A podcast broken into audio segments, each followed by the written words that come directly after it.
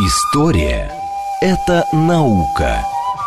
Здесь ставят эксперименты, открывают неизвестные цивилизации, расшифровывают тексты погибших народов. Историческая программа Михаила Родина «Прошлое».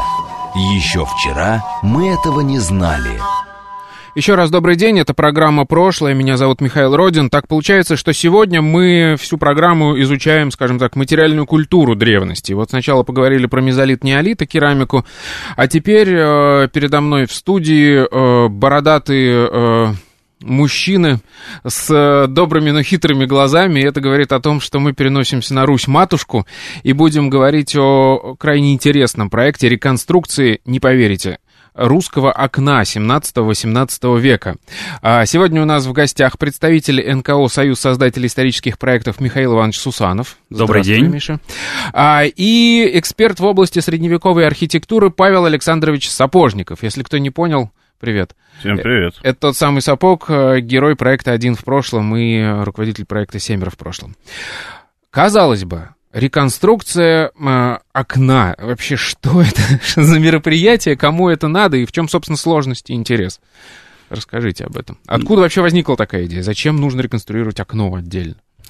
Идея возникла э, у музея-заповедника Александровская Слобода. Э, у них там проходит ремонт, э, ремонт и реконструкция, но это немножко разные вещи. И вот э, наша часть работы, она относится к ремонту. А, так наших друзей туда занесло по другой работе. Мы для этого музея иногда делаем реплики именно исторических артефактов, ну, то есть, чтобы да, там что-то хрупкое или плохо сохранившееся не экспонировать, а людям все-таки показать, сделать современную копию, собственно, реконструкцию и разместить ее как экспонат там, в залах музея. И вот э, буквально проходили мимо очередной стенки, которую решили не сносить, а ремонтировать. Э, в этой внутренней стенке было окно. Окно было вполне современное, как и стенка, то есть это не историческая стена там здания и не историческое окно. Э, и сказали, что ну вот у нас тут было оргстекло, разрисованное красками на темы окна 17 века, не могли ли вы сделать так же, только лучше? Мы сказали, можем, только лучше. А что же вы хотите? Они говорят, ну вот у нас э, от всех э, окон 17 века в запасниках музея уцелело два фрагмента небольших. Э, вы можете там на основе этих двух фрагментов собственного опыта и вообще там исторических знаний о том, как выглядели окна в конце 17 века, сделать что-то максимально похожее. Нам стало интересно, мы взялись. И теперь, собственно, э, происходит такой исторический эксперимент, момент изучения познания, а потом воплощение этого знания в материальный объект. Материальный объект — это, собственно, окно во внутреннюю интерьерную стенку, которое при этом будет выглядеть полностью и по материалам, и по обработке, э, как окно 17 века. А, Павел Сапожников известен мне, и я думаю, что все могут проверить это, почитав в журнале «Прошлое». А, по-моему, даже уже теперь несколько статей, которые Паша написал а, из своей любви к дверям. Все знают, что ты любишь двери со страшной силой. А, вот теперь расскажи про окна. А, в чем особенность, собственно, окон этого периода а, на Руси? И а, как, сам... что мы про них знаем? На самом деле окна я тоже люблю, просто их на раннее средневековье практически нету, а если есть то это, как правило, просто дырки в стенах, э, ничего особо с ними интересного. А вот на там 16-17 век уже все более-менее... Ну, то есть ты говоришь, что непонятно вообще, что за тема такая с окном, но слюдяные окна там 16-17 века это целый суперинтересный комплекс. То есть там и есть и утерянные технологии в формате работы со слюдой. Там это минерал такой, если кто не знает, который хорошо очень слоится на пластинке. А, и столярные работы по работе с рамой и работа с черным металлом а, для изготовления сетки, куда, собственно, слюда вставляется. И кузнечное дело там встречается, потому что нужно делать крепеж там в виде гвоздиков. И там нужно делать краски масляные, потому что такие окна, как правило, красились, и их металлические каркасы, деревянные детали для лучшего сохранения.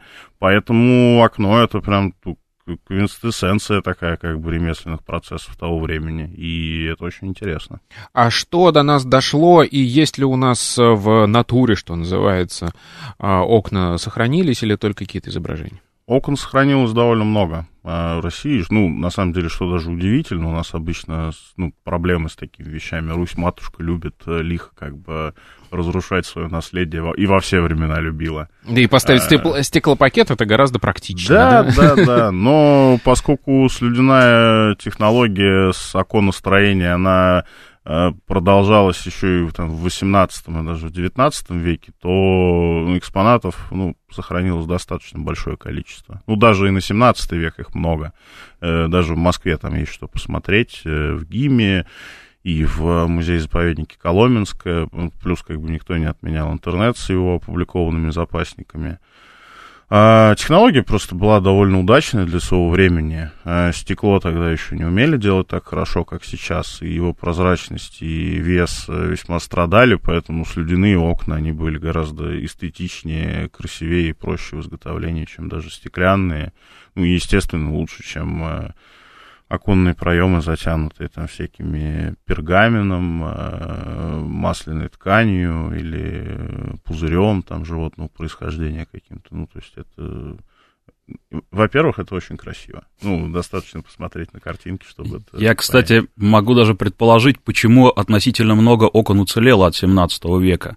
Просто люди, которые их снимали для того, чтобы отремонтировать, у них рука не поднималась выкинуть. Там а, по этому окну видно, сколько же труда вложено, то есть это прям вот большой, сложный предмет, и он, во-первых, действительно красивый, о чем Паша говорит, а во-вторых, а, это прям вот берешь или там смотришь и чувствуешь овеществленный труд. Угу. Ну и, соответственно, вот сняли и куда-нибудь в кладовочку положили. А потом в, некоторые из этих кладовочек дожили до там, 20 века, и уже их содержимое попало в запасники музеев. Ну и с тех пор там иногда выставляется, можно посмотреть. То есть до нас это дошло прям в виде вот окна с рамой, которая где-то стоит в музее? Да, да есть прям несколько... готовые окна сохранились в некотором количестве. В музее-заповеднике Коломенское есть э, несколько окон, которые туда передали из Переяславля. Э, они стояли в несохранившемся Переяславском дворце Петра Первого. И, соответственно, там вот можно посмотреть, там буквально разные, довольно много и в высокой степени сохранности. Есть окна в ГИМе, есть окна в филиале ГИМа, это музей палаты бояр Романовых, это в Москве. И так мне встречалось упоминание, что в Угличе, в музее историко-архитектурном, там довольно много в запасниках, но низкая степень сохранности, поэтому они их не особо выставляют.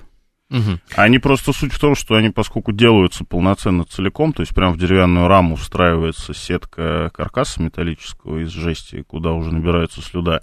Их поэтому, когда вынимаешь из строения, они как ну, полноценный отдельный объект могут существовать а не в виде там каких-то деталей составных. Окей, хорошо, давайте тогда сначала сейчас поговорим о проекте, и через это будем раскручивать наши знания об окнах, я так думаю. Вот, э, Михаил Иванович, как организатор, скажи, вот попался такой проект, как его организовать, какие этапы и какие сложности на разных этапах возникают? Но здесь мне, э, на самом деле, все происходит довольно сумбурно, одновременно, параллельно и не очень организованно. Поэтому мне придется сейчас препарировать и приукрашивать реальность. На самом деле как? Ребята, надо сделать окно. Э, Чем мы про это знаем? Да, в общем-то, ничего. Но что-то знаем. То есть где-то кто-то что-то видел, кто-то полез в интернет, нагуглил. Оказалось, что, а, тут типа там Коломенская, ну, пойдем посмотрим.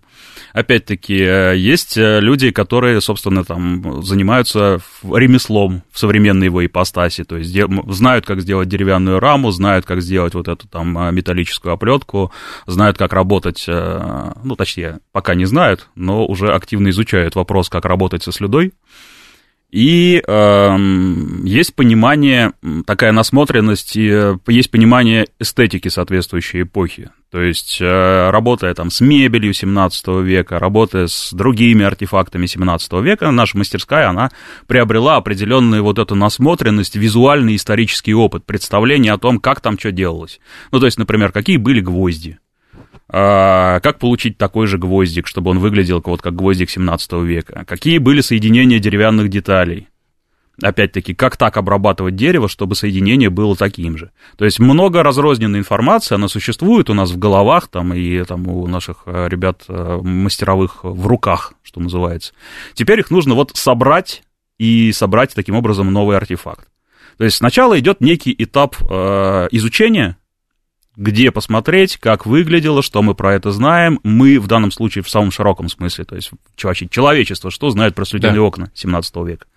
Потом идет э, какой-то этап э, такого внутреннего планирования, то есть на основе вот этих картинок, э, образцов наш художник садится, рисует эскиз как он будет выглядеть. У него над душой стоят мастеровые и говорят, ну ты что-то размахнулся, это слишком сложно, давай вот здесь вот, вот так вот, вот здесь вот вот так вот.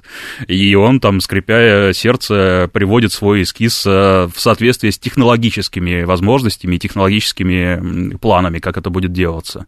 Потом на основе этого эскиза делается чертеж. Это уже мастеровые для себя делают чертеж, э, чтобы понять, там, сколько какого материала им заказывать, например, как они будут его обрабатывать. Э, сейчас вот этап уже материал заказан, он к нам едет, собирается со всей страны, там слюду из Иркутска везут.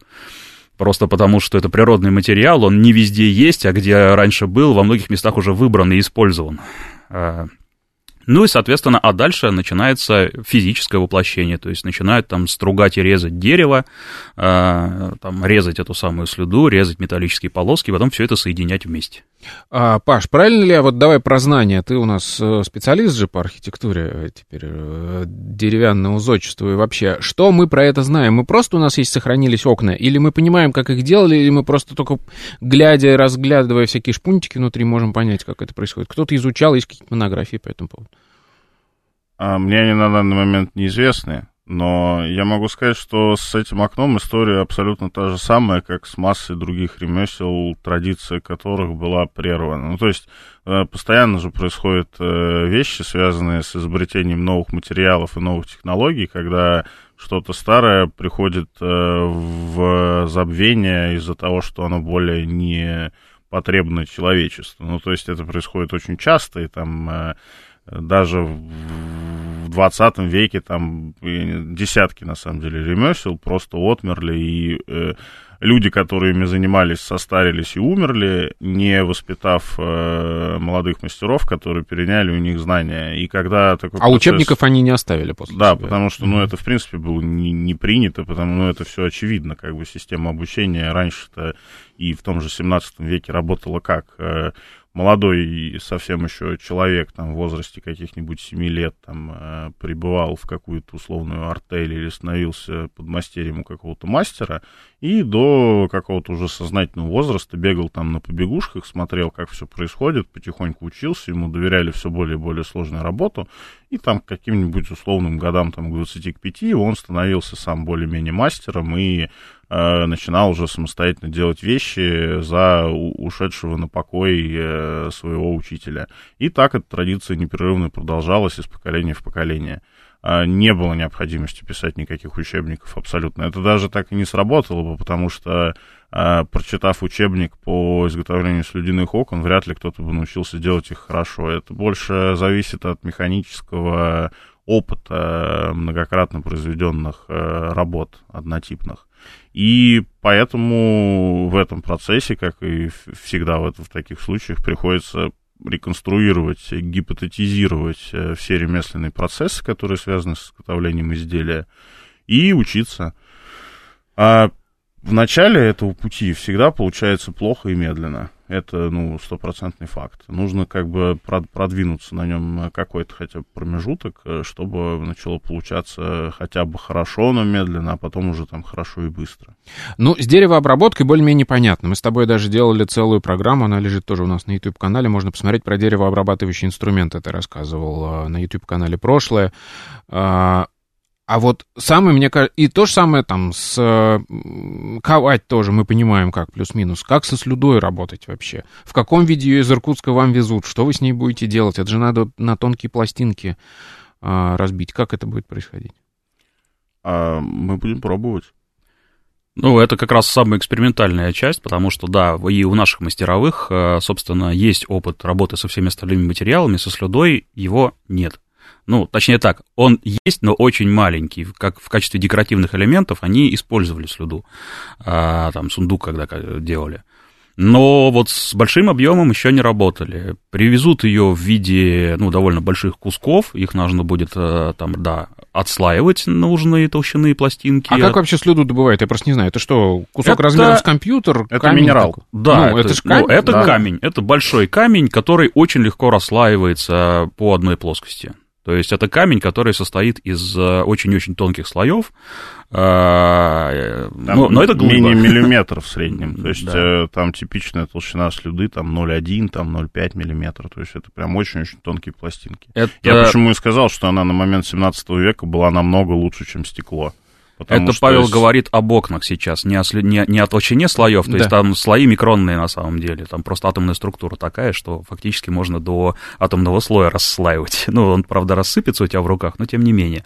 А вот э, в, в сохранившихся окнах там от, там, от э, десятых долей, от десятой доли миллиметра толщина пластинок. И именно за счет этого получалась высокая степень прозрачности, высокая степень там, однородности, то есть там, в общем-то, и не очень-то сильно она и искажала то, что происходит. Можно было посмотреть на улицу, а не только э, освещать э, помещение таким окном. Маленький вес, опять же, получался у окна, что позволяло его ну, свободно монтировать в любом месте. А какого размера? а, То есть вот слюдяное окошко, оно же набирается, да, из, э, ну, таких, из, из как это называется, из ячеечек. Мгм. Вот какого размера эта ячейка? Ну вот, собственно, по всей видимости, окна в оригинальное время, там, ну, нового времени тогда, в 16-17 веке, они стоили тем дороже, чем больше величина ячейки была.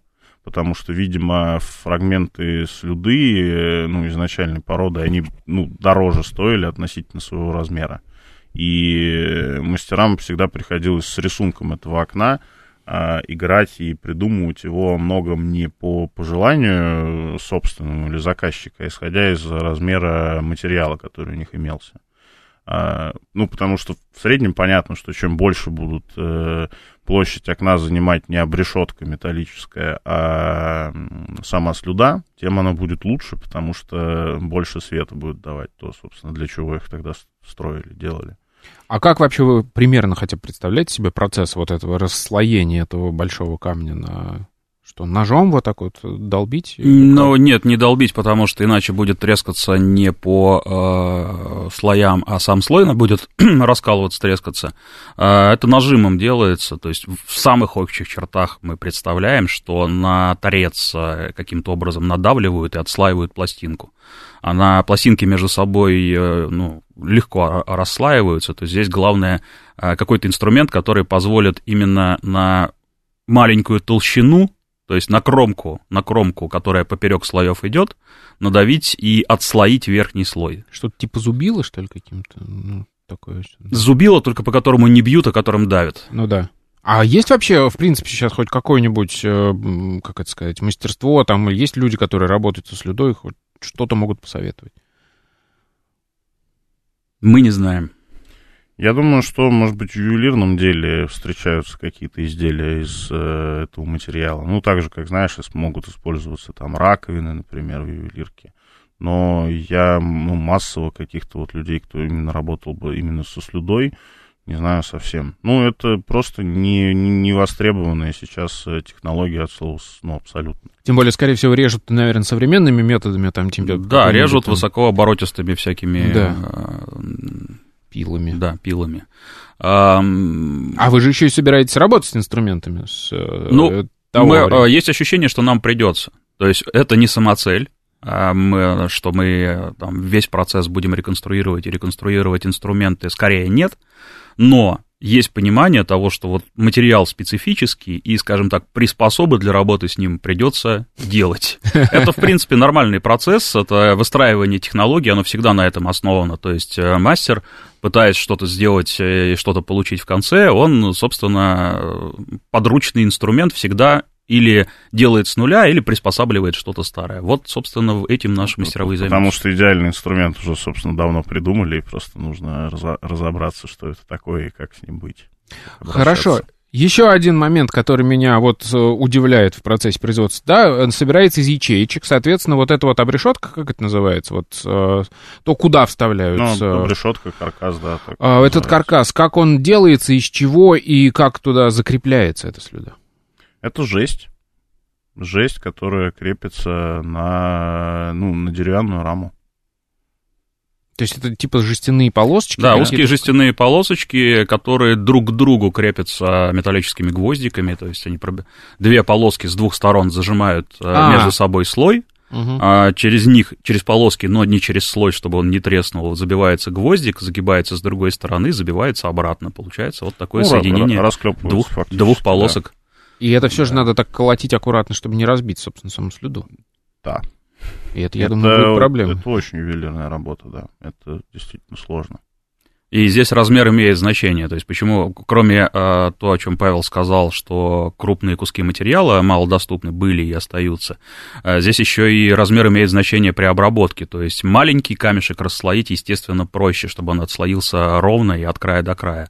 А если тебе нужно получить ячейку там, ну, максимальные на тех образцах, которые мы там видели, изучали, они там где-то 20 на 25 сантиметров встречаются. Это большой уже слой. И ну, там, и да, на бывает... большой площади риск того, что что-то может пойти не так, гораздо больше. Ну, mm-hmm. мелкие предметы, они же всегда просто более прочные по, это, по, по законам физики. Ну да. Так, хорошо. А сколько вообще по времени занимает этот проект? Казалось бы, ну, сделать окно. А вот мы сейчас видим столько сложностей. Сколько по времени займет этот процесс? Ну, мы планируем успеть э, в течение ноября месяца. То есть э, мы, собственно, на производство заложили месяц, ну, там, понятно, с некоторым резервом, и уже, наверное, пару недель э, процесс э, подготовки и изучения происходит. То есть весь процесс полтора-два месяца.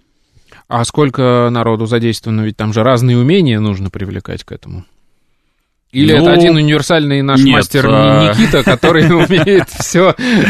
Один Никита не справится. Но человек пять задействовано более-менее постоянно, и еще время от времени они дергают кого-нибудь, до кого могут дотянуться, чтобы что-нибудь подсказали, помогли, нашли. А мне вот интересно, сколько это, я не знаю, если это не, коммерческое, не коммерческий секрет, сколько стоит вообще кусок слюды, вот, который вам везут, и какого он размера, и сколько килограмм? Это, знаете? Вот я подозревал, что будут вопросы про деньги, и уже во время, э, когда ехал на передачу, подумал, как же это я не поинтересовался, самым, самым интересным. То есть не то, что это секрет, а, но вот не в курсе. То есть просто хотя бы понять вообще, сколько стоит материал на такой процесс э, производства. Ну, слюда не драгоценный материал. Я думаю, что он не стоит каких-то космических денег. Наверняка, ну, как бы имеет какую-то цену, но Э, суть тут не, не только в самом материале, а в э, принципах работы с ним.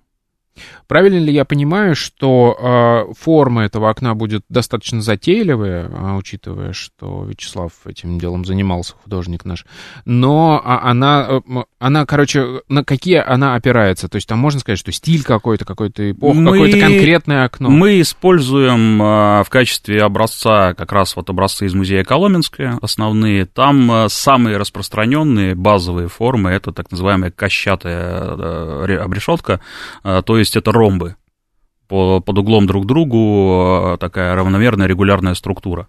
Вот так мы и сделаем поначалу, то есть до того, как браться за какие-то сложные художественные формы, нужно сначала освоить, так сказать, базовую технологию, самую распространенную. Вот ее и освоим. Угу. Окольницы еще часто могли украшаться литыми из э, олова э, оловянно-свинцового сплава деталями. В общем, улучшать его можно практически до бесконечности. В смысле, уже готовое окно, которое сделано? Да, это потом? декоративные элементы, которые снаружи крепились как раз к этой решетке. Ага, хорошо. А, расскажите там по планам а, музей-заповедника или по вашим планам, где, когда это можно будет увидеть и э, какой будет доступ к этому? Ну, э, мы должны сдать это окно в конце ноября по плану. Соответственно, вряд ли музей там долго будет его где-то хранить. Скорее всего, сразу постараются э, интегрировать в стенку. И как ремонт закончится, в музее Александровская Слобода, так, приходите, посмотрите. Это внутренняя стена, она отделяет э, э, детскую комнату. Там э, оставляют детей, чтобы они не мешали родителям изучать предметы старины. И вот дети будут в этой комнате играть, а между ними и э, основным помещением будет стенка с этим окном. Так что где-то с 10 по 20 января, если повезет, можно будет окно увидеть. Первый раз в жизни я приглашаю людей на просмотр окна. Такого еще в нашей программе не было. На самом деле мы собираемся фиксировать процесс его строительства, поэтому можно будет и онлайн как-то ознакомиться. Так что в журнале «Прошлое» обязательно отразим все, что происходит. Да, я свою за руку даю. Спасибо большое. У нас в гостях были Михаил Сусанов и Павел Сапожников. Говорили о проекте реконструкции окна русского 17-18 веков. Это была программа «Прошлое». Меня зовут Михаил Родин. До новых встреч. Пока.